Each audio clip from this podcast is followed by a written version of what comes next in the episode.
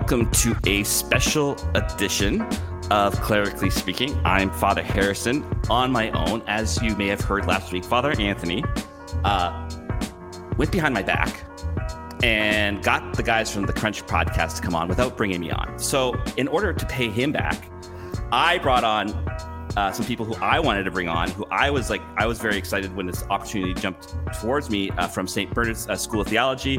Uh, so we have today with us uh, Matthew Kuhner, Lisa Lickona, and Daniel Drain uh, from, from the school to talk about their conference on communion. We're going to talk about communion stuff in general, theology and holiness, technology, a little bit of everything. It's going to be a lot of fun. So I have to pay Father Anthony back for this. So welcome all three of you to Clerically Speaking. Thank you. Thank you so much, Father. Great to be here. Thank you. So, uh, why don't we just start off maybe um, with just a brief intro from each, each of you, like who you are, what you do, what, what, what your interests are in theology, etc. Uh, yeah, we'll start with you, Matthew. Sure, sure. So, Dr. Matthew Kuhner here, Vice President and Academic Dean at St. Bernard's, and then also Assistant Professor of Systematic Theology. Um, I studied uh, philosophy and theology at DeSales University in my for my undergrad then uh, graduated from the MTS program at the John Paul II Institute for Studies in Marriage and the Family in 2013, and then went on uh, to study uh, systematic theology in the PhD program at Ave Maria University. And I wrote under Dr. Michael Waldstein on Balthasar's theology of person and mission. So I think a lot of my interests sort of coalesce around uh, Hans Urs von Balthasar's understanding of person, and then mission as it relates to grace and nature, uh, mission as it relates to sort of the individual charisms in the church, and uh, the relationship between theology and sanctity in general. So that, that's a, a little bit of, of the background, just to throw a few things in there. And yeah. awesome. And what about you, Lisa? Why don't you introduce yourself to the to the fine listeners? Okay, thank you. Uh, my name is Lisa Lickona. I'm assistant professor of systematic theology here at St. Bernard's. Um, undergraduate, since we're going all the way back there, Notre Dame. Um, graduate, master's, uh, and licentiate from the John Paul II Institute. Um, then after that, I took a, a, bit of a hiatus, or maybe I went on with my education. Maybe that's another way to mm-hmm. think of it. Um, was at home for many years. Uh, I have eight children that, um, and I had a farm in that time, an organic farm. And then a few years ago, was able to come back to theology, which has been a great joy for me. Um, and joined the faculty here at St. Bernard's, which has been super exciting. Um, in that time, I actually became the editor for Saints at Magnificat. Um, I spent eight years writing and researching daily. So this was like being a mom and like, re, you know, and writing and researching from home.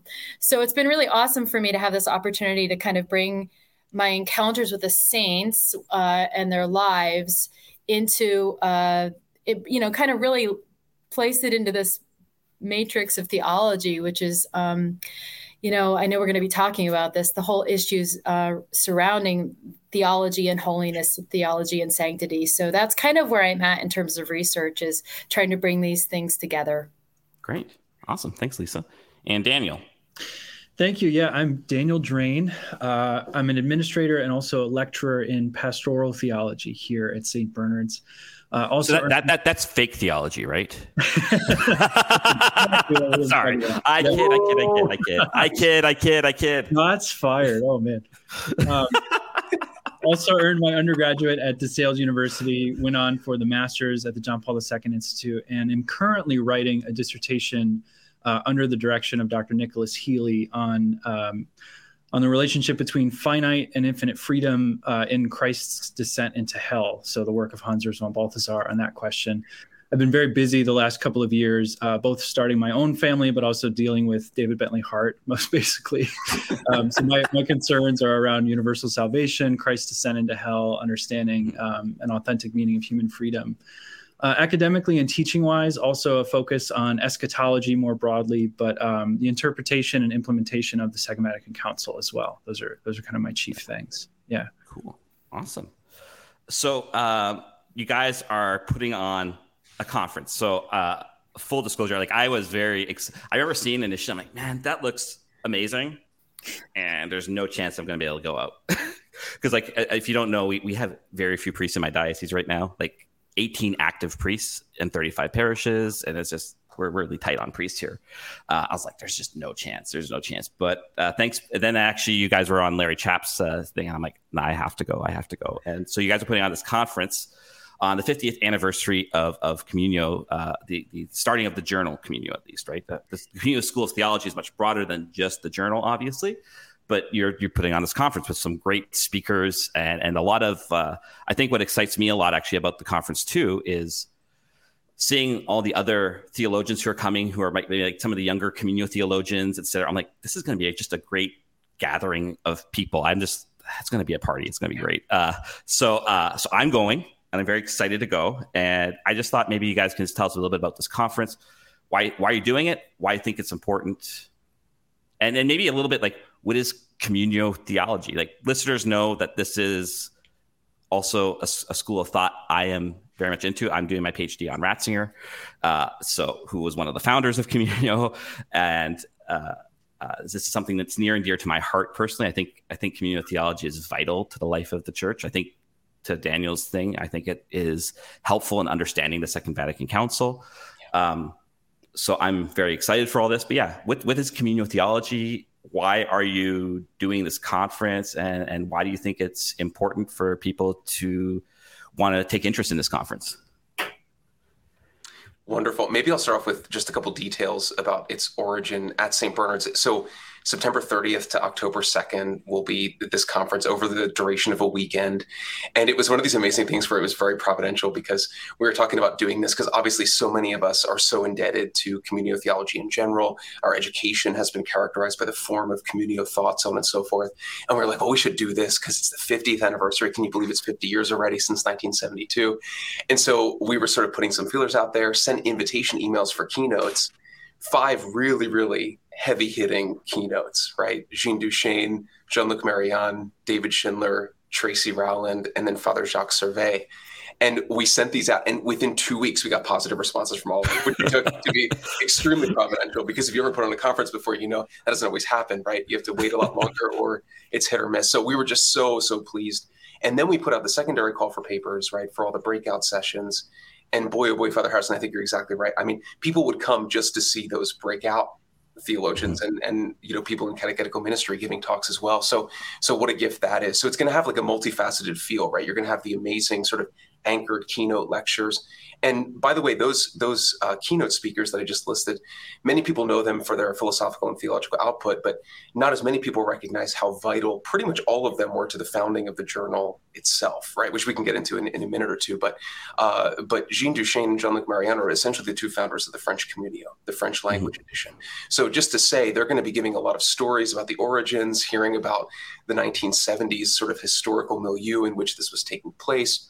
So in any case that's going to be a beautiful experience. But then you're also going to get all of this incredible other discussion about both appreciating the past, but then looking to the future. What does the mm-hmm. future hold for communio theology? Because you do have a number of young representative scholars and and then also just people in the life of the church uh, working on behalf of the church that are sort of imbibing all of this from the past and then carrying it forward into the future so that's a little bit of how it's it's it's a votive uh, offering of, of thanks mm-hmm. on our part mm-hmm. but then also you know okay what can we do to sort of lay foundations for communio moving into the future great and just to just to say, Matthew, um, follow up on that. So there's in-person registration for the conference, obviously here in Rochester, New York, which is a beautiful place to come see. But the whole conference is also available via our Zoom uh, live streaming capabilities for a, a, much lower and accessible cost. So anyone on the West Coast or or who otherwise can't travel. Um, very cheaply you can attend this conference and hear every bit of it and even interact with the speakers. We're, we're able to, to generate conversation that's rather seamless between all parties. So mm-hmm. please come on in. Even you know even just to pay and attend some of saturday would be like excellent mm-hmm. for people. Yeah. Maybe uh, what makes uh, st bernard's a like what what like it's uh because you guys are like a smaller school right? Like you're not you're not cua or anything like that. Um what makes why, why do you think it's important that st bernard's is hosting this? And maybe lisa we could start with you on that one. Like like why, why do you think st bernard's is important for this? Because i mean i think actually already just hearing you guys talk in different places and seeing some stuff i think i have some ideas but it's good to kind of give a voice to what you guys do. What's unique about st bernard's and how you guys approach theology and stuff like that? No that's a really great question. I, i'm going to try to put an answer together with your previous question, which is what is communio ecclesiology? Because yeah. that's a really big question. And actually, um, Matthew and Danny, I'm sure, can come in on this and mm-hmm. really augment anything I would say. But you know, if you go onto the website for our our conference, you see these pictures of three people, right? So um, Cardinal Ratzinger, aka Pope Benedict, Hans von Balthasar, and Henri de Lubac. And um, so this journal, this theological journal, was really born of a friendship, right? And um, and it was and it was born with the idea that the church is a friendship. If you want to use that word friendship to be another way to say communio or communion, right? And um, so for for the founders, the church the the the church is fundamentally something it's not it's not a political reality right? It's a, it's an it's its own reality which is founded from above by God who is himself a communion of life and love in the trinity. And it's meant to be a life of a communion of life and love. And so for the for the founders of communio their their goal after the Second Vatican Council was really to try to bring into being a conversation that were, would reflect the Church's communio. And so, in, in a way, it was a reaction, you could say. I mean, to the idea that you know the Church is a political reality, and it's all and all conversations are like conservative versus liberal right like who's who's going to win out here right this isn't i this is there's something else that we're going for in the church's communion and so I guess that this is something that we're living a lot here at St. Bernard's. I see, and it's and it's mysterious, but um, you know, we uh, many of us who teach here have this background in this communio ecclesiology. But I would say what it is, what's more profound is that we're living a communion here as um, as scholars. So we really want to bring forward this idea of the church's communion and. Um, and you know in a way that transcends you know a left right paradigm so mm-hmm. um, deepen the conversations with the culture with this um, th- with this understanding so i think i think of the fact that three of us are here says a lot like well, this mm-hmm. is not a this is not a one person thing this is not one person driving you know this idea but we're mm-hmm. living this and we wanted to open this possibility up for other people um, to join. And, you know, like I love the idea of the party because, you know, that's really mm-hmm. what the communion ultimately is. Yeah, exactly. Exactly. I mean, you know, obviously we have to make distinctions and stuff. Yes. But, um, but anyway. I mean, I mean, the journal was founded. You're moving toward it there. So, right, yeah. right. It was founded in what? An Italian cafe, right? On the Via. yeah. So, so, I mean, in that sense, it doesn't get much more uh, friendship based and party based than that. So that's wonderful. Yeah. So, yeah. So, anyway, but, but, yeah my colleagues can can fill that out. No, and that's lovely, and and I love. I mean, so some of I just want to direct your listeners. Um, the the fall 1992 uh, volume of Communio, I think, is really really key. If you want to get a flavor of some of the founding documents of Communio and some of the founding ideas and historical um, sort of milieu that was surrounding the founding. That's that's actually the what the 20th anniversary uh, volume where they're sort of celebrating 20 years of Communio. You have pieces by Ratzinger in there, and you also have some mission documents from Balthasar in there because, in some sense, Ratzinger comments at one point that uh, Hans Balthasar took almost a paternal responsibility for the whole of the project, which is mm-hmm. which is beautiful. Um, and so while Balthasar had this sort of paternal presence, and then you had Ratzinger and de Lubac really supporting, amidst a number of other theological personas that maybe are less uh, well known. Uh, nevertheless, they always tried to make this an international, global event to sort of match the church's ecclesiological communio, right, as something that's that's Catholica, right, universal mm-hmm. in that sense. So I think now there's 13 language editions all over the world for this, and and they have this beautiful image of subsidiarity and solidarity where uh, certain articles in the journal would be universally represented among all language editions, but then there would leave room, especially for cultural engagement within the particularities of each hmm. language edition, and, and to, to be culturally specific in that way, according to subsidiarity and emphasis on the hmm. local in that way. So it's, so it's quite beautiful the way that it blossomed out towards universality.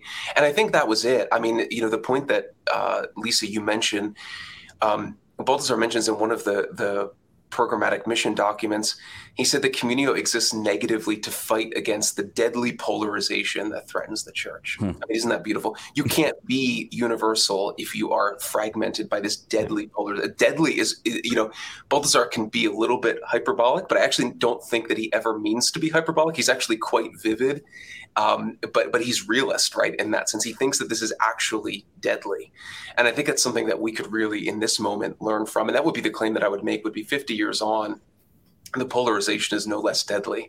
So I think that's that's one of the things. But positively speaking, I think if you had to say one thing that uh, the founders of Communio wanted to remind us is that we cannot achieve the movement beyond that deadly polarization ourselves, right? We can't pull mm-hmm. ourselves up by our bootstraps. We can't think up a new church.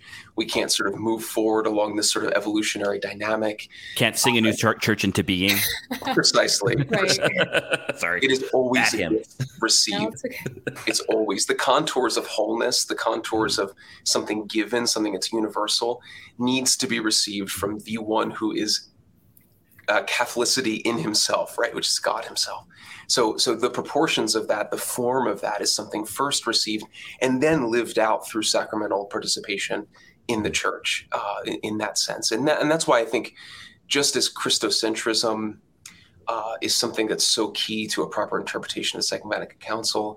I think Christocentrism is a key tenet of the Communio Journal mm-hmm. that we receive the gift of that universality precisely in the person of Christ and through the sacramental contact with his flesh, with his voice, uh, with his very being. So, but but Danny, please uh, supplement anything I said. Yeah. Yeah, just to to briefly jump in there. So I'm preparing to teach this course on the Second Vatican Council, which is actually kind of a scary thing to do right now. the basic task is to reread the council, at least its its major constitutions. But I was returning recently and actually, in response to your most recent episode with Father Anthony, uh, Father Harrison, when you guys were discussing why was the council called, so I was looking at the opening address again, and just to read a couple brief selections and reflect on that from Pope John Third, his opening address to the Second Vatican Council. He's really clear. The major interest of the Ecumenical Council is this: that the sacred heritage of Christian truth be safeguarded and expounded with greater efficacy. So to pause there, communio is for sure. Uh, in some sense academic in form. It it aims to safeguard and expound with greater efficacy the truths of the Christian faith, right? Mm-hmm. Precisely to go back to the shots you fired earlier on, Father Harrison, precisely to be pastoral, right? Yeah, That's the first thing. Exactly. That's why the Vatican, the Second Vatican Council can be called pastoral because it's about proposing the Christian truth again. But he says just a little bit further on, and I think this is even more helpful under a subheading titled A Fresh Approach. So, what's new about the council if it's not meant to, to respond to a particular heresy? John 23rd says, There was no need to call a council merely to hold discussion of that nature. What is needed at the present time is a new enthusiasm, a new joy, and serenity of mind. So, to call back to the deadly polarization, what we need is a serenity of mind in the unreserved acceptance by all of the entire Christian faith without forfeiting that accuracy and precision in its presentation, which characterized Trent and the First Vatican Council, right? I think Communio as a journal is in fact reflective of that effort, right? Precisely to present it with new enthusiasm and to take this perspective from above of joy and serenity of mind has to be precise has to demand of the reader. And this is reflective of, of us as a school as well. I mean, we're a school of theology and ministry, but we teach theology in order to do ministry well. And that's exactly the dynamic, I think, at work in Communio. That's also, in some sense, an apology for how difficult Communio can be. It's not, it's not a bug, it's a feature in some sense, right? Mm-hmm. Calling you to a higher perspective precisely as a way of um, seeing the truth more clearly in in the world today. I mean, the joys and the hopes from Gaudium et Spes, right, mm-hmm. are accompanied also by all of these uh, all of these concerns about the forgetfulness of God. But you, that you have to rise up to a certain level to see those things, and that's pastoral to do that. Absolutely, yeah. No, I, I have to. I was actually going to ask about that, but you, you preempted me in a good way because I was going to say, yeah, it was it was a joke, obviously, because yeah, this is my beef actually is when people say, oh, people use uh, the excuse that Vatican II is just a pastoral council, either to go beyond the text or to reject the text, right. as if pastoral is not connected to theology. So you see both the the liberal and the trad reactionism to it, as if it's and they use. Uh, they use uh, pastoral as a negative term, really, mm-hmm. or in mm-hmm. some way or shape or fashion to push their own agenda of things. And I'm like, no, no, no, pastoral. And I think this is a great feature of communio theology is that to be pastoral is to be theological and vice versa, right? Theology and praxis go hand in hand. I remember um, uh, reading um, I, in my intro to this theology class. I, this is I got exposed, like myself, I got kind of more exposed to communio theology in my our, our, my seminary was very communal heavy. um, like is which I've learned is actually quite rare. Uh, um, Balthasar, Ratzinger, de Lubac, like these were our main figures we read most of the time, which was kind of special in many ways. And I remember reading Theology and Holiness by by mm-hmm. Balthasar in my intro to theology class, and I was just like, yes, this is it. This is it right here. Because it's saying, yeah, the pastoral does go hand in hand. It has to be informed. Like the theoretical and the practical are always feeding each other. It's not one or the other. They're not in like a dialectic against each other they're in a they're in a tensive paradoxical relationship that feed and give life to each other but that this but it's not a closed system right? To be catholic is to be universal it's to be open to the whole and the whole has an infinity has a has a has a depth and a breadth that can never be totally exhausted right? Like i i read i just read a few months ago dc schindler's catholicity of reason. Just blew my mind. Underlining I, I swear i like underlined like 60% of the book. it was just like so because but that's just one of his major points is that reason itself is universal that it has its boundaries in a way but it all but it's also like there is always a something more to go into. And i think this is actually one of the great fruits of uh, of community theology that says yeah there is a great rootedness in christ and in the tradition and in the church. And it develops but not in this like liberal sense of we can just ignore the past but it's a it's a past present and future that's always in communion with one another, right? And I think that's a, such a great, and I think that's what we need today. It gets away from this this polarization, um, and you mentioned Matthew uh, about receptivity, and this is a I want to maybe just I wasn't planning on this, but I think this is actually a good thing to talk about for a moment because I think in some ways this is the reactive, or this is the not the reactive, but this is the right response to the polarization.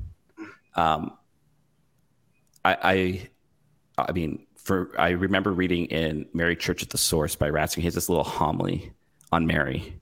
Yeah. And he talks, oh man, it's so good. It's uh, I've quoted it so many times, but he talks about how the West is overly masculine.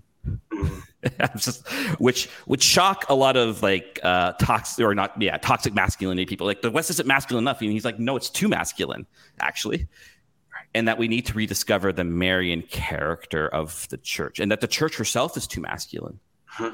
that she's does that doing is put over and against being too much. And that we need to rediscover not just the marian character of faith but that the church herself is a marian mystery and I think that's so vital because I think that's actually the first step. There's this receptivity. Yeah. What does that look like? Like, like so, you like you know maybe, and you can bring in maybe some of your classroom experiences or the culture around the campus a bit with this too. Like, how does this how does this get formed? Because I think one of the reactive or the, the, the counterpoints to re- this notion of receptivity is it's seen as being overly passive, mm-hmm. being a doormat, which is not. I mean, it's not the case, but it's seen as that and they don't know what to do. Like, what are the five steps to be more receptive? Is not a question we should be asking, right? But people want like, how does this look? How did how does this get formed? How do we build up a kind of culture of receptivity in the church to rediscover that Marian mystery? Let's start with Lisa. okay. Let's start with Lisa. Since, with Lisa. since we're talking about the Marian feminine, exactly, thing, exactly. So the woman in the room. well, we have to give them the first place. It's always important.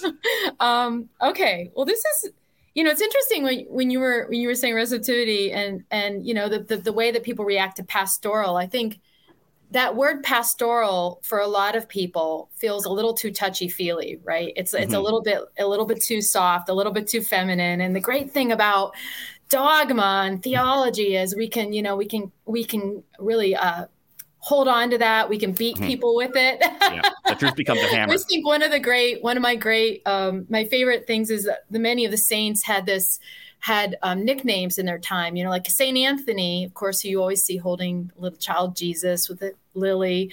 One of his nicknames was the hammer of the heretics so um, it's really awesome when you think about it, right? Okay, because here he is, the hammer holding the Christ child yeah. with the lily. Well, but Mary I, was stepping on the serpent, right? Right, right, yeah. exactly. So, I mean, there's something about genuine theology that it always integrates the masculine yeah. and the th- feminine. Exactly. So you're seeing that with both of those things there, right? Anthony and and Mary. That um, there's always going to be this soft you know what do we say softness this this receptivity and then and then and then you know this firmness this you know the the, the kind of uh the kind of uh sternness that maybe that is right in a in a in a masculine figure right and uh um and how it plays out in our classes. I mean, this is interesting, and I'm I'm I'm interested to hear my colleagues here what they would say. Um, but um, for me, a lot of it is constantly remembering what um, what Balthasar brings forward in that beautiful essay, Theology and Sanctity, which is this this has to become incarnate in our lives. Truth has to become flesh. Like there's never, um, if we want to think about the that that movement of the incarnation, right? The word became flesh. Well, these words which we receive from God have to always become enfleshed in us.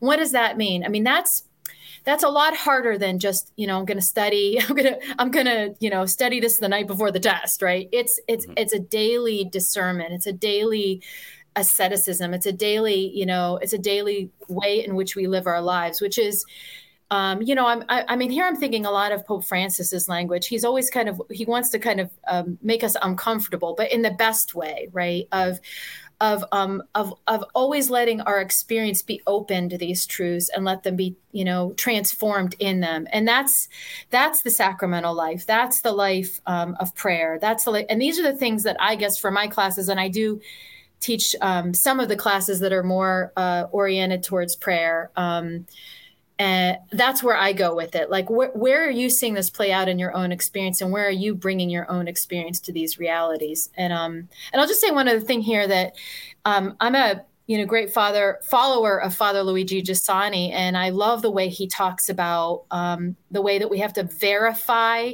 the truths of the church in our own experience. And that that that process of verification means that you know, it's not just enough to go around and say, yes, Mary, my, Mary's my mother, Mary's my mother. How do I experience Mary as my mother? Right. That's an inco- important thing. And um, experience is not it's it's not an add-on. It's not um, you know I, I profess all these things to be true but you know maybe someday i'll experience them as true. That that would be cool too right? Um, saint bernard who is our is our patron you know he he's very passionate that if you do, and in his very first sermon in the song of songs right if you haven't experienced this pray that you will that you should be burning with the desire to have these experiences because that's when um, the theology is going to become flesh in you, right? So that's, mm-hmm. I would say that that's um, in terms of my own classes, we're always working with. It's never, it's not to say. I mean, I'm, I I feel like I'm really intent on my students learning theology and making sure they understand um, this discipline and and they develop the habitus you know of a mm-hmm. theologian but part of that process is let, bringing themselves to the table. And then that, like I said, uh, I guess that for me in my classes, and I think this is something that we share because we, we do talk about it as a faculty, we want our students to be formed in every dimension, you know, and that's, and so this has to, this is never, this is never just an academic pursuit here you mentioned something really important there, like experiencing Mary as a mother. And I this is because like what you're getting at, but this notion of experience, that's a that's subjectivism or whatever you know like people really has have a hesitancy towards it but i think it's actually needed now, now more than ever. I remember reading in in uh, glory of the lord volume one where, where, where balthasar's talking about the archetypes right? And he talks about how we have a relationship with mary that's even in some sense like physical which was like blew my mind. And as i'm reading this he really helped me understand that like if mary is the perfecter like she is the one who gives the perfect descent of faith we don't. We're all sinners. Uh, she's not. We actually need Mary to give that perfect descent as the archetype of the church, as the perfection of the church's faith, etc. But then it helped me understand like this participatory notion towards Mary. It helped me understand the rosary better. It's not this this re, this praying of this is to like the way I always like to use it to talk about the Marian mystery is I don't see Christ perfectly because I'm a sinner, but Mary does. And so I get a share in her vision of faith Mm-hmm. I get her vision. I ask her, give me your vision of your son, the mysteries that you hold in your heart that you now expropriate for the whole church. Give me that. That's that's the that's the experience and that that's the integration in the heart that is just so vital and, and I, hear this as a priest over and over again especially with younger catholics where they know the truths they were formed like by good solid catholic families now and as a bit of but as a bit of a reactionism against maybe the the fluffiness of the 80s and 90s experience was kind of kicked to the side. But then they say i know everything about god but he seems distant judgmental etc so this notion of experience i think is very vital to say like it's not it's not just pure experience but it's just it needs to be subjectively integrated and that truth mm-hmm. does take flesh in us I think that's a really important. Yeah. yeah, I'll just say this, and then I, am going to let these guys jump in. But I think that's a really important point because you know you have to be, you do have to be careful. You say the word experience, and people think yeah. whatever just happened to me, you know. And yeah. and the defensive experience is well, this is the way I've lived my life. So see, my experience proves theology, you know, the church wrong, God wrong, right? Because yeah. I've done these things that are different. And, you know, for I and and here actually, you know, maybe Matthew could come in because I know he's written you've written on this, but but um but you know, here when we say experience, we really mean this intersection of our hearts and our lives with what God is offering. So it's the it's the encounter, you know, to use that word encounter, right? It's the encounter of God in the circumstances of our lives. And so what, you know, what I I am urging my students to do is to seek him always in that daily encounter. Um, and that's and that's um, like we said, it's going to happen through the sacraments. It's going to come come through prayer. It's going to come through other people. It's going to come through our study. It's going to come in every way, right? Because he's he's the master of everything, right? So as we know from the lives of the saints, he enters people's lives in the most unexpected ways, and that's you know part of what we need to do is be open to that possibility. So when we talk about experience, it really is that I think encounter is another term that helps us understand. It's not something that's just um, particular to me and to what's happened to me. It's a, it's about me going out and meeting Christ. Mm-hmm. Yeah.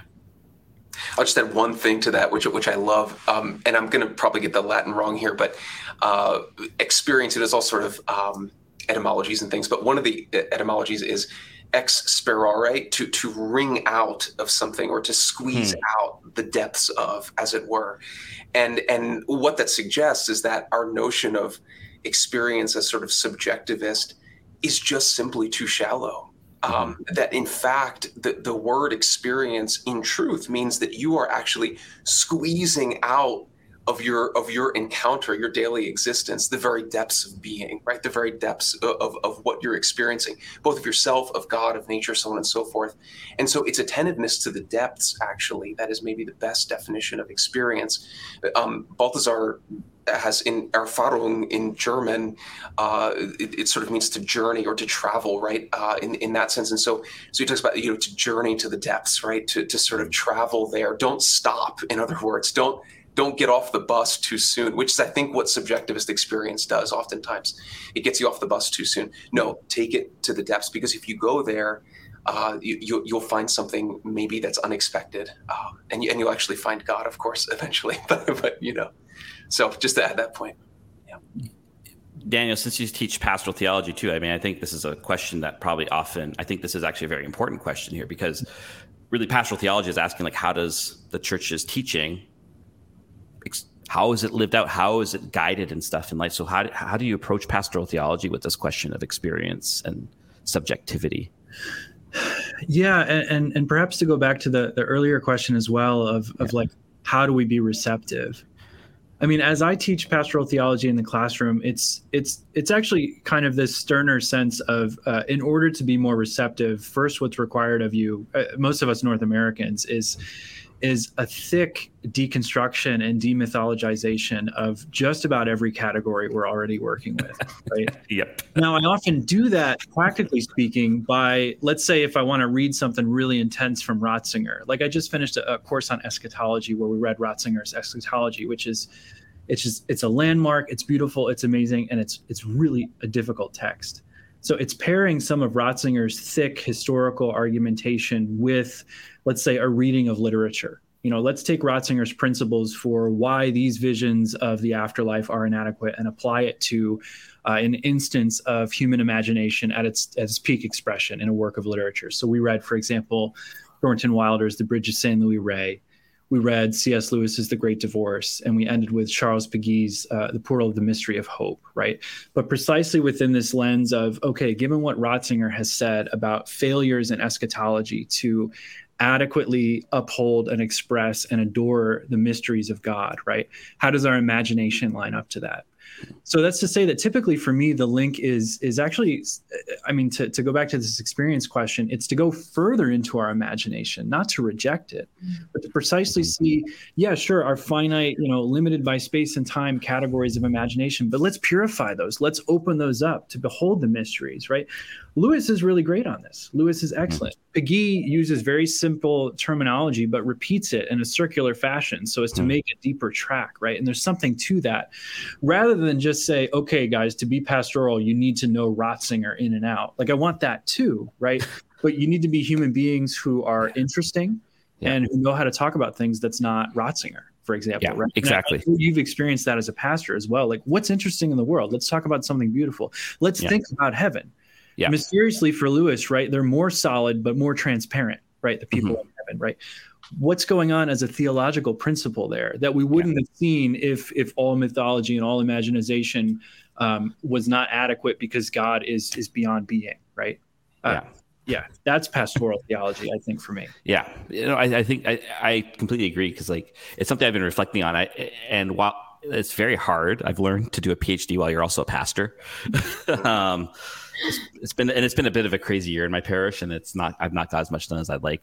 Um, but I'm also grateful that I've been doing it at the same time. Mm-hmm. Because like I am looking at a pretty abstract question, Ratzinger. I'm looking at the at the relation. At, he has he says that the uh, the problem of the mediation of history in the realm of ontology is the biggest crisis of our day. I actually thank the Tracey Rowland that I, I, I focused on this because she quotes it over and over again. I actually emailed her and I said, it's like a, it's like a Catholic drinking game. I have to take a shot every time you mention, every time you quote this quote. Um, but it's actually become like the, and now I can't stop seeing it in all of Ratzinger. And, but when I'm hearing confessions, when I'm preaching, when I'm talking to people in, in, in, in meetings about what's going on in their life, that's the question that's there. But obviously I'm not going to say, well, your problem is that you're overemphasizing ontology to the neglect of history. Like that's not going to work when you're talking to, you know, a 60 year old mom who's having a breakdown in her marriage or something like that. You know, it's like, what do you, Father, what do you give as a penance for that? Read more Ratzinger. No. you know, it's like, yeah, it, it's, but it's there. And I'm happy it's there because it, it's, I can then I don't have to go to that depth, but I know it's available if it if someone wants to go that deep. Mm-hmm. But I can do it at different like just this weekend with the readings on Jeremiah and and um, Jesus's words about being a fire and division. And I actually used it as an opportunity to talk about wrath and judgment because that's what love is, right? Love, and I actually used Lewis. I used Aslan as a that he's not safe, he's but he's good, and that these things that we pit against each other actually can be, exist at the same time. What does that say to us? And like, how do we, how Jesus's words, if they make us uncomfortable, is a sign that we give too much to the modern notion that of of love, which is actually really not love at all. It's just live and let live. It means that we haven't attuned ourselves to Christ Himself. But I, I do that from like my Ratzingerian perspective. But I'm like, I'm not quoting Rats. I, I quote him once in a while, but I mean, like, uh, for me, I'm really grateful that I've been doing this in the parish in some ways because it's helping me see how important these questions hmm. are, and, and actually kind of because bringing it around to all everything you guys have just said. Uh, this is I got to be careful not to interrupt too much here, but because um, everything I think these problems around experience, around some of the divisions we see in the church today, around uh, I call like um, when I was in seminary my prof defined modernism as the denial of mediation. Mm-hmm. And I have like hung on to that yeah. since then. And I think he's right, right? That modernism as an ideology wants to deny mediation, which means your experience can't tell, God can't work with your experience. Like you were saying, Lisa, earlier about how our experience of others is a way God communicates His life to us, right? Like, like just like in, encountering others is is a is an is a way God mediates Himself to us. Well, modernity says no, that's not possible. Like it, it's it's really it's made a rift between uh, our life and history and the transcendent in God. Yeah. Um, and I think that is really a big issue that we're not. T- and I think I feel like because I remember in your in the Chapp interview, you guys were talking a bit about it's not really the job of communio to, to move the ecclesiastical needle. I actually I really like the response, and I and uh because uh, that's a conversation Larry and I have had ourselves a bit, and I think I thought yeah actually that's a good point. It's not necessarily the job of communio to do that, but it's our job to help people reach the depths more.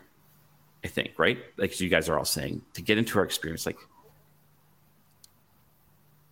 And I feel like the church and many people in the church aren't doing like I guess I mean I don't want to get too pragmatic, but like how do we do this? Because like this is like for me, this is the problem is that we're not asking the question around mediation. We're saying, well, I don't get what I like. And so I'm going to fight this way, or I want this ideology to win out in the church, and I want things this way. What does like communio as like being a, trying to refine the church in such a way as to not be so polemical? What does that look like? If I'm making, I hope I'm making sense here. I've got a little rambly there. Yeah, you know, I maybe I can jump in and and again to go back to the receptivity piece there because I do think that, um, and and Mary, of course, because today we're recording this on the Solemnity of the Assumption, so so Mary's on our minds. Um, I think one of the issues also about modernity applied to the activity receptivity question is that it polarizes those two, whereas in fact, in our experience and in reality uh, activity and receptivity, you know, passivity, activity, receptivity, agency, all of those things are found quite together, as it were, in a whole in this sense. And um, there's something so beautiful about what you were saying about Mary being sort of the form of the assent of faith for the universal church. So it's not just that she, in fact, uh, as the Immaculate Conception, was the one who was most open and receptive to the whole of God's gift, right? It's actually also that she was the most entirely expropriated to be the form of faith as a whole and is in fact the most active in the church because she mm-hmm. actually characterizes the form of every believer's act of faith i mean it's unbelievable right and that the one is is in a certain sense for the sake of the other but the one presupposes that one you know so so it's this sort mm-hmm. of circuitous beautiful organic vision of passivity and activity, where it's active receptivity and receptive action, or whatever you want to say. And, and I, I, I, think that something that um, comes up in our classrooms a lot is that is this notion that St. Bernard's exists not to do just education but formation so we sort of bring this into the classroom you are not mm-hmm. just we're not just depositing data into your skulls yeah. right you're in a sense coming under the fire of the holy spirit as the professors are as well in our contemplation of the whole. Because theologically, uh, receptivity precedes activity, as it were, precisely because theology derives from contemplation first. First. And so that's what we do. And when you contemplate, you are changed, right? It's like Rilke's archaic torso of Apollo. In looking at this, there's no place that the beauty does not see you. You must change your life. Right? You will be changed by contemplating and receiving the vision of the whole. But yet, do you trust that it's precisely in that contemplation that you will be sent forth? Mm-hmm. That you will be regarded as one who is active within the kingdom. I mean, in a way that you could never expect. I mean, in that sense. And I think it's a struggle that we have in our classrooms. Mm-hmm. In other words, come into our classrooms and abandon all thought that we're going to give you this toolbox that you can immediately put into praxis, right? Or whatever, because yeah. these classes are going to form you not your yeah. skills, not your mm-hmm. attitudes, right? First and foremost, but you, the contours of your very being, your soul, right? And then you will be, in fact, expropriated beyond your wildest dreams, you know, in that sense. But that requires a lot of trust. I mean, that requires the act of faith itself. Do you believe that you will be most fruitful by firstly abandoning your dreams? of being fruitful, as it were. You see what mm-hmm. I mean, right? That's sort yeah. of lifting. And so, so I think one of the things that communio can do is is to be a community um, that actually says this is safe and beautiful. This is this is the way it's meant to be, as it were. And we can discern together everybody's mission in the church, but firstly by contemplating the whole and allowing it to inform the very contours of our being. So that's a little bit abstract, but I think we see it in the classrooms. It, just that notion of um, it's sort of a modern word like a safe space, but I think there really is something about um, one of the reasons why we reject receptivity is because it requires a lot of trust in the other. Um, and so I think that's one of the things that we try to do as a company, folks along that line, that being formed is actually going to heal you and perfect you. It's not going to annihilate you. And it puts a lot of pressure on you guys because you have to in some ways embody this to show that it's effective and fruitful right i hear a lot from sometimes people who've left the faith or atheists that they talk about like the meager fruits of grace or whatever which i've never really liked as an argument as a counter argument because i don't think they understand what grace is but there's a point to it in saying like you have to see its effects to know that it's worth trying. I see i see a virtue or a holiness or a charism lived in you that i've never seen before and i see something free in that. I want that, then it gives people that ability to say, I'm gonna I'm gonna give it a shot myself. Yeah, you know, I mean, I guess that what you're saying is we we have to strive to be saints. Yeah, sorry. which is no, no, no. Which is, which but is not sorry. yeah, no, no. Don't be sorry. But I mean, my job but, is. I mean, priest. to me, this is the most exciting part of it, right? Because Yeah. you know, it it's uh, you know, and I'll, I'll come back to the theology and sanctity essay. I mean, not that I want to push that on people, but I kind of wish everybody could read it. It's not an easy Mhm. essay to read, um, Mhm.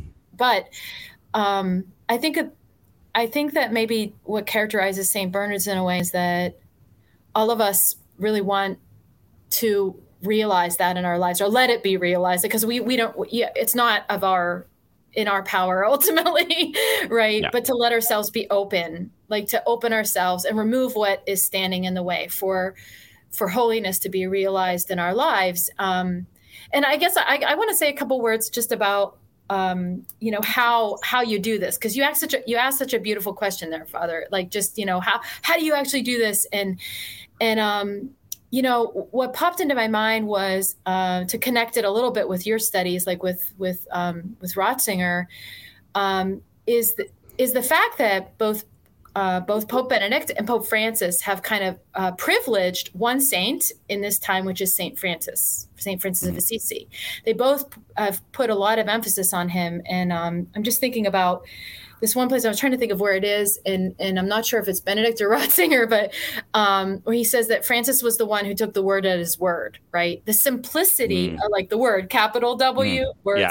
W, right? Yeah. Like just um, the simplicity of that. Now that's an answer to the mediation problem, right? Right, there, exactly, right? exactly. Yeah, yeah, yeah. right. This is what's, be- but it's an interesting. It's so interesting to me that the, the saints of our time are very simple figures. I mean, Mother Teresa, uh, very simple. Therese of Lisieux, like these are our saints of our in Mhm. our moment, and it it's really in that simplicity that you see that unity of act, action and contemplation, right? That that you were talking about, Matthew. Like that that that simple, you know, wholehearted, total response of the person to reality, um, and Christ. You know, because Christ is is present in the circumstances. You know, to let that kind of be the simplicity of that moment. Um, so I, I guess it's funny. This has been a thing for me lately with students and my advisees because another thing we do here we, we do a lot of advising and i guess there's a lot of like accompaniment of students. Um, and and i'm always trying to like kind of simplify for people because a lot of people think well the way to, to, to get holier is to like add more things that i'm doing. So I, I have these advisees that are like you know hi you know because we'll talk about goals and they'll be like no i want to i want to i want to i want to do the rosary every day and i want to do adoration every week i want to do more confession i want to do the exam and like they're like boom boom boom and i'm like Yeah. whoa i'm just over Chill. chill. Let's chill. And I want to say, like, let's let's subtract. Let's go to something simple. Like, and and um, so I'll just kind of finish this up because this, you know, whatever comes to me is what I think God has given me for the moment. But I've I've been reading about Venerable Mary Ward, who was uh, I don't know if you know her as a figure, but um, uh, she was someone who's very influenced by Saint Ignatius, and actually in the 1600s founded a congregation. Uh, it hasn't really come into realization until modern times, but founded a congregation that took the the same um, the the same foundations as the as the Society of Jesus, as the Jesuits, but for women. Mhm. And I was so struck by um, by something that uh, she said at one point. She was praying. I was just reading about her life, and she was praying, and she had all she had so many devotions she couldn't figure out. Like she couldn't remember them all. so she comes to the Lord and says, "What do I do? I can't keep track of all my devotions." And he says, you know, he basically tells her just just um just go towards those things which you which which you free you freely choose and with love. And I Mm. thought, what a beautiful, simple, like like freedom and love, right? How simple, how simple. Um, and I and I guess I would just say that for my students, like part of it is it's I kind of Danny said, a deconstruction, like paring down, like we're we're we're thinking, oh, I've got to, I okay, on the intellectual level, I've got to like, I've got to listen to Father Barron, I've got to listen to Father Schmitz, mm. I've got to listen, I got to listen to your podcast, I got to follow Larry Chapp, like you know, yeah. there's this multiplication, multi- multiplication of of things. Whereas I think um, something that we're we're really being called to is a sort of simplicity, and um, mm-hmm. and so that's kind of one of the ways I guess that with students that um, I move in the direction that we're talking about. Right. Um, just as a quick aside, I know one of the other panelists who's coming, I think, if I remember seeing correctly, is Sister Gill Goulding, who is oh, Canadian. Yes and she's part of that congregation. Yes, um, yes. And she's I, I know of her. I've never met her. I'll probably meet her there, obviously. But uh, I, I, saw that she's coming, which I'm very excited. Yeah, I've been I've been reading her book, and I'm really enjoying it. So she's going to awesome. be a great person to hear from. Um. So you know, there's one more question I wanted to talk about because we could talk forever. I think there's going to be so much talking at this weekend. It's going to be awesome. Uh, and then we'll just remind people at the end here about, and I got a, a little thing about at the end too about uh, we could talk about the details for the conference and where to register and everything. But you kind of brought up actually at the end about like, oh, I have to do Barron, I have to listen to this podcast, I have to watch that YouTube vid channel.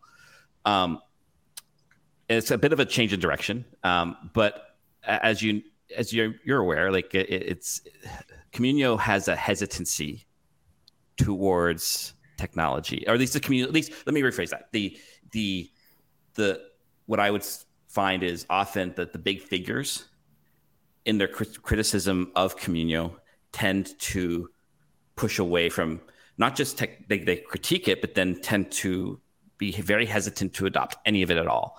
One of my big beefs is that the Communio Journal is not fully available online for like I get it in Canada, but it takes like a month extra long for it to ship to me. So everyone's already read it all already, and I'm still waiting for my copy to arrive. You know, uh, um, but the fact is, like for me, I've I've always I've always been hesitant with.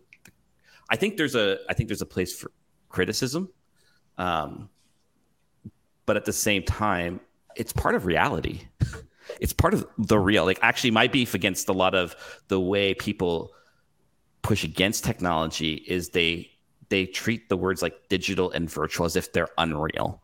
But the fact is, they are real. like I'm talking to real people right now in a maybe heavy mediated way, but um, I'm talking to real people right now. At least I hope I am. Unless you guys are really good at AI there, uh, you know. But I think because you guys are using technology for this conference, you're using Zoom, you're using, and you're finding ways for those who can't be there in person. Uh, I can say like it's not it, like I had to kind of almost do like a little detour to visit some friends for some my study time in order to get there more easily because coming from the west coast of Canada, Rochester, it's like very hard to book like proper flight patterns to get there. Um, but you're using technology and you seem to be embracing it. How how do you see technology and the communio school coming together? How do you see the role of technology in education and formation? Um, yeah, like just uh, give us your thoughts. But we'll start with Daniel. We'll start with Daniel. I knew you were going to do that. Um, yeah. Well, I mean, first, first a super practical point. So I, I worked at Communio for a little while, yeah. um, from like 2016 to 2019, roughly. Yeah.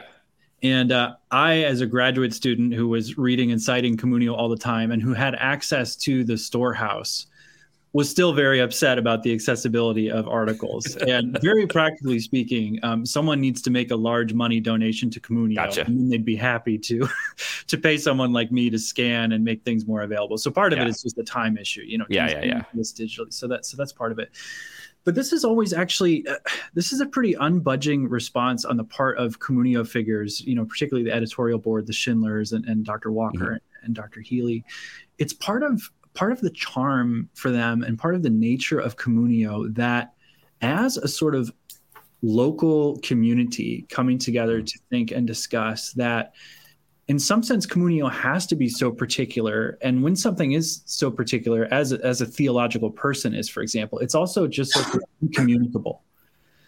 I don't know that that serves as a good excuse in in in the era of wanting to cite things as a graduate student who's not in Washington D.C. Right, but in some sense, it's it's it's at least a, a charming feature and a reason that um, part of communio's nature is that it be inaccessible unless you're in it. Right that is very difficult as someone who wants to read and, and access the journal. And they're in fact very friendly if you email them asking for a particular article that they'll that they'll make it available.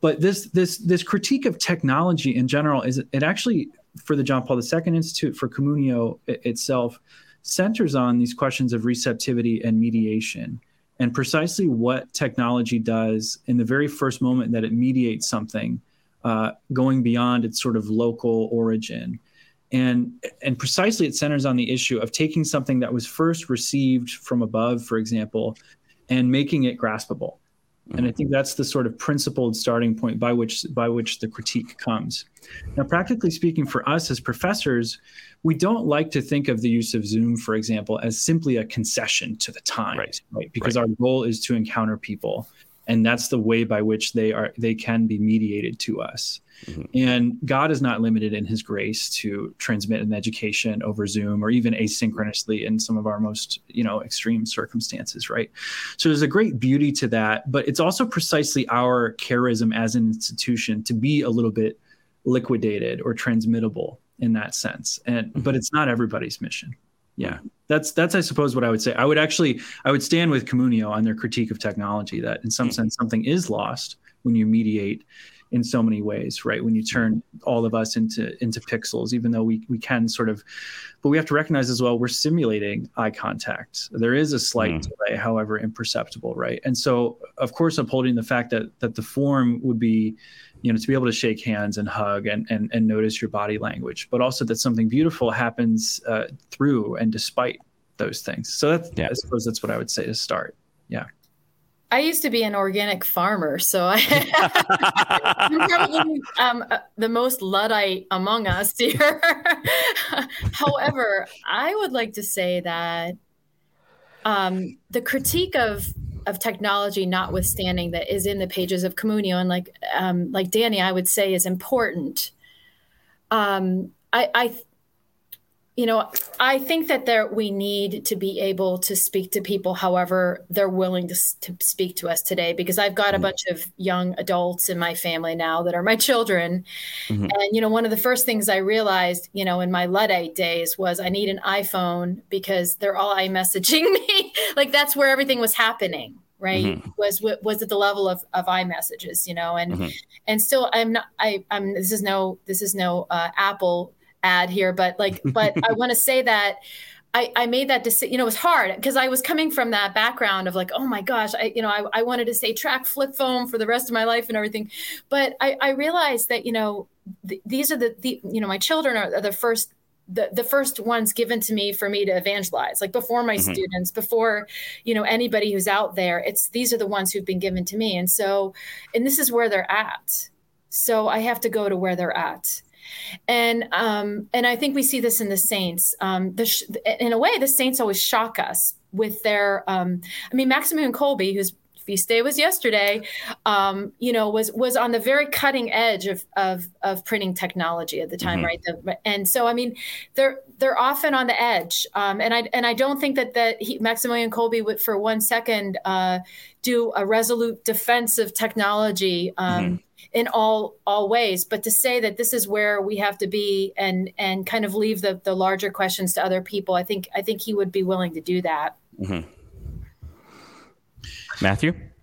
Yeah so so maybe just to say this I, I, mean when i was a student at the jp2 institute and having a lot of communio editors for example as professors things like that um, i have to say the overriding uh, sense that you got dispositionally was not a discouragement to ever use technology, mm-hmm. but be aware of its impact. It is not yeah. a neutral force. In, I mean, maybe you could argue in, in the sort of Thomistic sense that it's neutral morally in itself, apart from a personal actor. Okay, like whatever, all those distinctions being there. However, just this notion that every human tool impacts the user Mm-hmm. And I think it'd be yeah. dangerous to think that that wouldn't happen. For example, I mean, Wendell Berry's point about moving to tractors, right? Versus that, that changes the art of farming. Mm-hmm. Um, the use of the hoe versus squatting, right? Even that changes the human body in the sense that we can't squat anymore, right? You know, yeah. all, that, all that sort of yeah. every tool affects it. And I think dispositionally, that's what was so beautiful about what I received there was this notion that um, the universality of Christ and coming into contact with Jesus Christ allows us to, in a certain sense, discern all things, right? Test yeah. all things, as it yeah. were. And there is no thing in our lives that is neutral with regard to our relationship with Jesus Christ. Mm-hmm. So in that sense, everything must be discerned. And I think that yeah. I think that one of the big things for me is just w- what is so hard is that it, it, it is not a blanket condemnation. It is also mm-hmm. not a blanket yes. Mm-hmm. The most difficult thing is that it's prudential. Yeah. That is the hardest thing. In right. full knowledge of its non-neutrality in terms of its yeah. impact. That for me is is just is is just unbelievably difficult. So in and that might change by the way mm-hmm. person mm-hmm. to person. If you have an addictive personality and your dopamine levels are spiking, you might have to put the phone down for hours a day. Mm-hmm. Say, you know, um, for example, if you're having sleep issues, so on and so forth, right? So it, it can even vary from person to person in terms of the use of technology. That's the hardest part for me, I suppose. Yeah, yeah that's I, that's, a, that's a super important point about discernment. And I, I, I should say that I didn't mean to suggest that Maximilian Kolbe would be like, forget the discernment, but but no, I do no. think that there's the kind of there's kind of an edge. We're kind of we always have to kind of stay on uh, aware of wh- where God is at work. You know, that's that's that. But this is great. That's a great. Mm-hmm. Uh, what you said, Matthew, is important. Yeah. Ratzinger talks a bit about this that he, he thinks that one of the great horrors of the age is technological process without ethical thought right? Like this is that we're not they need to be balanced with each other. And I, I, think he's he's we, we keep we can do this therefore we must is is kind of the ethics of today which is not based in truth or anything. It's just based in in in in um in, in yeah, it's just based on I can do this, and, and, that's dangerous. And I think we we don't. And this gets back to the whole receptivity thing. We're not reflective. We're not asking the questions of the experience, etc. And I think I, the reason I ask is because like. Uh, you know, we have this podcast exists because of Twitter initially. Like it was a it was a thing we just thought it'd be fun to do, and it kind of just took off right away somehow, right? Like, and my like I've got a pretty decent following on Twitter. It happened just happen. I just tweet what I think, like because I have I am in a very obscure place with like no theological uh, engagement at all. I have to build my own theological library because I have no access to anything here. And so Twitter became like this because I'm an external processor. Twitter became this place of like I need to get this thought out of my head somewhere, and so there it is. And I and I like I, we, I went to the Notre Dame Fall Conference a few years ago, and I did a panel with Sister Theresa Aletheia, my friend Shannon Last, and Father Anthony on digital friendship or friendship in a digital age. Mm. We're all very good friends. But we all met through Twitter initially, right? And there was something good there, right? So, and even Pope Benedict in in his comments on World Day of Communication talks about the internet as a digital continent. So there's even like a by that phrase itself, there's a bit of a he's in talking a bit about a sense of embodiment with internet itself, right? And I think there's there's a lot of questions we have to ask it because I also think you're right, uh, Matthew, that that um, like the phrase I've always used about the digital technology, at least, is that it mediates immediacy, uh, which is, and if that's not reflected upon enough, that gets very dangerous. And I think you see a lot of the issues of that today, right? So, like, because like even for myself, like my iPhone is both a blessing and a curse, and I'm like getting closer and closer to wanting a, a phone that gives me maps, texting, and phoning, and that's all I want. Uh, I don't have many apps on my phone. And I actually I phone people more now. I hate talking on the phone, but I actually phone people more because like we're texting too much. Like let's talk on the phone. This is faster. So like we, we need to be ref- i think as a church we need to be asking these questions more because i'm like for me actually the big experience was like so with covid you know things shut down my first reaction was get, think, get streaming set up and i was like i was set up the next day i had my computer going at my church and then i and then like I got moved, and then in my new church, what I did though was like I said, okay, we're going to do the streaming thing, but I really want to encourage people to come to the parking lot. We put out Wi-Fi extenders and everything, so like there's like a bit of a sense of a, a physical closeness with the mass. All that separating you is a wall. And then I'd give out communion afterwards because I want to emphasize this idea that communion is not separated from the mass; they're meant to be one thing. Um, but like looking back, I don't think I would stream again if something like that happened. I don't think that I don't think that was valuable or helpful because I heard in like especially an older generation, yeah, well, I can watch mass on my computer or TV, or I can watch mass in person. Yeah. They couldn't. They. I was like, whoa, whoa, whoa, whoa, whoa! Like that's not what happens here. There's not a, this reflection, and I and I and I thought that was a real danger actually. And like I, you even hear in confession, oh, I didn't watch mass on Sunday at home. I'm like, that's not a sin. like. It's like for me, I'd like to say, let's pray the liturgy of the hours. Like, do something, emphasize it in the home or something like that. And so I think, I, and I, I, think for me, the reason I, I asked this thing around communion too is is the fact is though that this is the main modes of communication. What people are used to today. I think and i just wonder if it can embrace it a bit more as a means of communication to get its message out there a bit more. Like i try to do that through the podcast. That's that's my school. That's my jam. So whenever i'm talking that's it. Uh, i try to do it through twitter.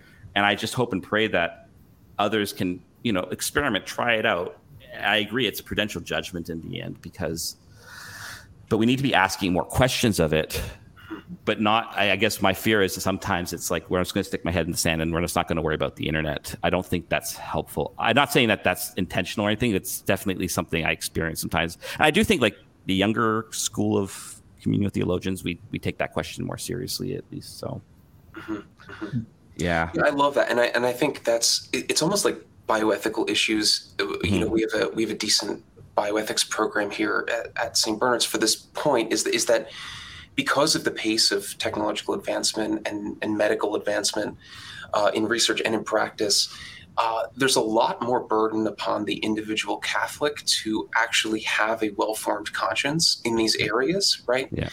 For those prudential situations where, when everybody's grandmothers and parents are entering, you know, you talk about, okay, well, you want to make sure that the morphine dose is not actually killing. The, you see what I mean, right? All, the, all yeah. these, how do you talk to doctors about this, so on and so forth that requires a lot of formation to be able to be competent ethically in those situations, even though they are some wild situations, right? The stakes are so high. Nevertheless, there's a lot on the individual in that way. And I know, uh, depending on where you are, there's not always a Catholic chaplain or Catholics yeah. you can trust to assist you in this way.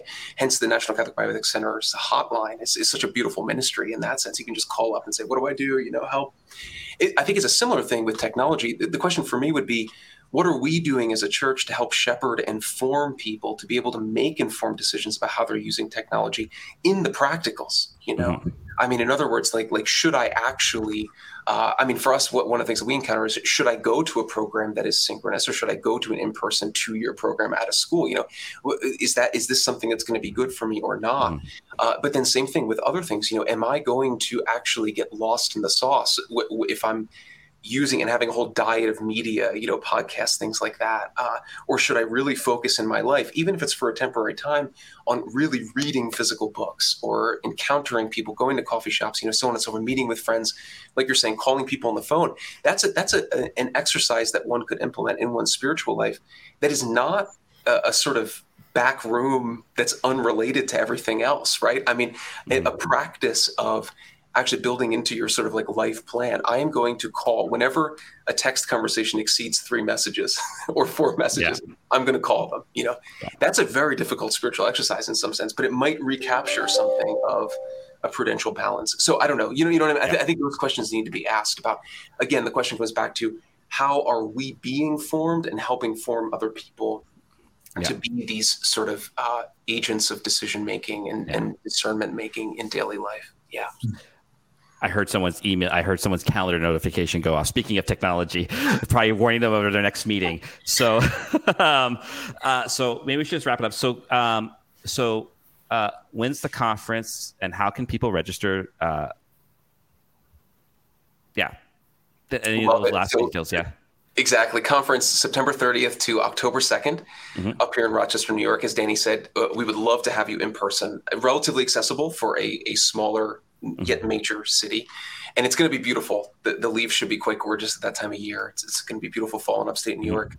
Um, and one of the things that we pride ourselves on, I didn't really mention this uh, much at the beginning when I was talking about details, but uh, a communio conference would not be a true communio conference if there was not emphasis on hospitality, actual engagement together as a community. So, as much as the talks are sort of the centerpiece of the whole thing, mm-hmm. there's also so much time that we've set aside for dinner, meals, the time between talks are, is pretty generous, right? For yeah. a lot of that sort of friendship building to take place.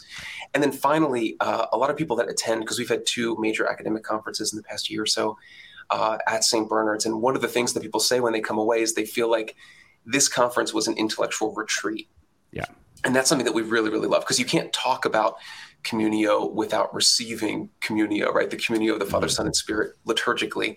Uh, and so we have a chapel here on campus with the, the Eucharist in repose. And so awesome. we'll do morning prayer, adoration, mass, so on and so forth, and then and then um, candlelit vespers at the end. So that's that's really quite lovely. And um, you can visit to register stbernards.edu, or if you Google St. Bernard's and Communio Conference, you'll be able to navigate right there. Mm-hmm. Um, attendance in person and online is, is pretty affordable, like Danny was saying. Mm-hmm. So we would love, love, love to have you guys here. And again, we're trying to make it such that if you have no experience of Communio at all, just come. That's mm-hmm. part of it, right? Just to come and just bask in it. And it's not going to be incredibly technical. For example, mm-hmm. Father Servais, uh, uh, Father Servais's talk is going to be essentially his recollection of hanging out with the founders, right? Balthasar Ratzinger de Lubac. So there's going to be a lot of wonderful personal stories told. Um, so, but then there will be something for everybody, right? If you're interested in the metaphysics of being and and being as gift, come. There will be plenty of that as well. So. I think the hard thing is going to be is like, yeah, whenever the breakout sessions start hitting, it's like, which one do I want to go to? oh yeah, yeah. We already we're already talking about that here.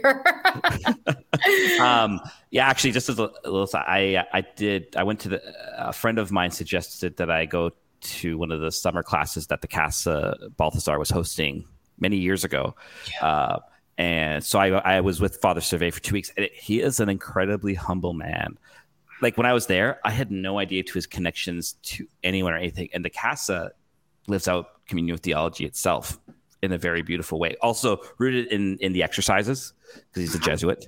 Um, but I was uh, my I always like to I always say to friends and stuff. My one regret in life was I was there and it was very intense experience of grace. Actually, like so much so that I actually kind of ran away almost. Like everyone's on their siesta. We're in like the north near the Alps and. uh there's like this house in this like hotel, and that's it. And so I, I packed my bags quiet. It was just very. This is just very intense time, and just I just couldn't take it for whatever reason. You know, that's usually how grace works. Sometimes it get it gets uh, very intense, and I go across the street to the hotel, and I ask in very broken Italian, "When's the next bus?" And as I turn around, there's Father Servais sitting at the table, and uh, I kind of had a you know a little breakdown. We went and had a beautiful chat, and in that time, I actually thought, actually really did experience like election. That's I was in seminary at the time, and I, was, I experienced a bit of an election to say go to the casa for two years, and I didn't. It's my like one little regret in life. But I'm so I'm actually looking forward to to seeing him there because um, I, I, still hold and treasure the memory of those two weeks. Uh, he is a very holy man, and uh, it's going to be really great to see him. And I think it, uh, hearing these stories is going to be really valuable. Um, and so, and just, and for those who are interested, so if you come in person, I'll have up to three free copies. I'll sign them and everything of Mysterion. So if you come in person and you listen to the podcast, uh, email me confirmation of your personal registration. I'll make sure to bring a book for you, and I'll do also one uh, free mail out for the first person to email us a digital registration or something like that. So uh, I'll have four total to give out for free. Um, I really want to encourage people to come in person. Uh, and uh, I think it'll be a really, really amazing time. Uh, I, I, can't wait for it. So thank you, all three of you, for for coming on, and uh, uh, and uh, we'll see you all next week. So God bless. See you soon, Father Harrison. Thank, Thank you. you, Father. Thank you.